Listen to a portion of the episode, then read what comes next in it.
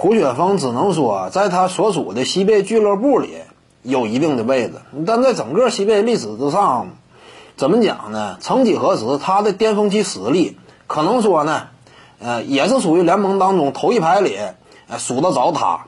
但是数得着他也是相对靠后，因为有时候就是这样，你得看你真正实力转化出的赛场效果。他跟刘伟啊之类的同时期的那些后卫相比，还是差。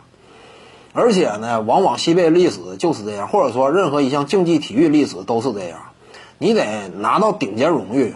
而且呢，就是在西贝历史上，我们能够发现这样一件事实啊，就算说你拿到顶尖荣誉，你比如说当初的唐正东拿了三届常规赛 MVP，我要是没记错的话，再比如说早期的吉林队孙军，对不对？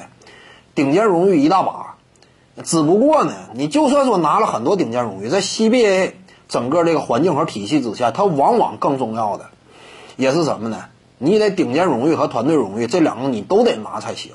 因为 CBA 本身这个联赛层级呢，哎，它不像说啊一些联赛那么高，可能说在很多国内球迷的心目当中呢，呃，它这个级别相对有限，因此呢，在一个相对较低的联赛当中，对于你这样一种历史地位的定位呢，它的标准拔的那也就相对更高。你不光得斩获个人荣誉，你还得啥呢？还得率队取得表现。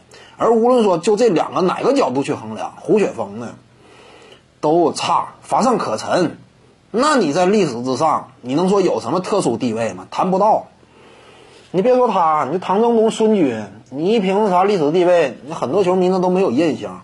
为啥？就这样嘛。你得率队，你还得有表现。你个人荣誉积累够，都有点不够呢，对不对？你啥都得有才行。各位观众要是有兴趣呢，可以搜索徐静宇微信公众号，咱们一块儿聊体育。中南体育独到见解就是语说体育，欢迎各位光临指导。